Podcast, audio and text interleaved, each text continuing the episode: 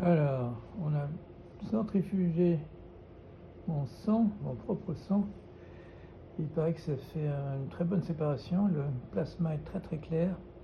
Et euh, paraît qu'il pas toujours le cas. Et puis il y en a beaucoup.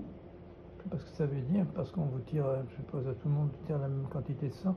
Alors, normalement, j'attends juste le médecin maintenant qui va, qui va me réinjecter mon propre sang.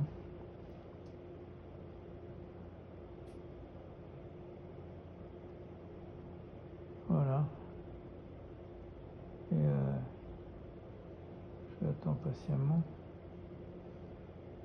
Et euh, je vous tiens au courant de la suite.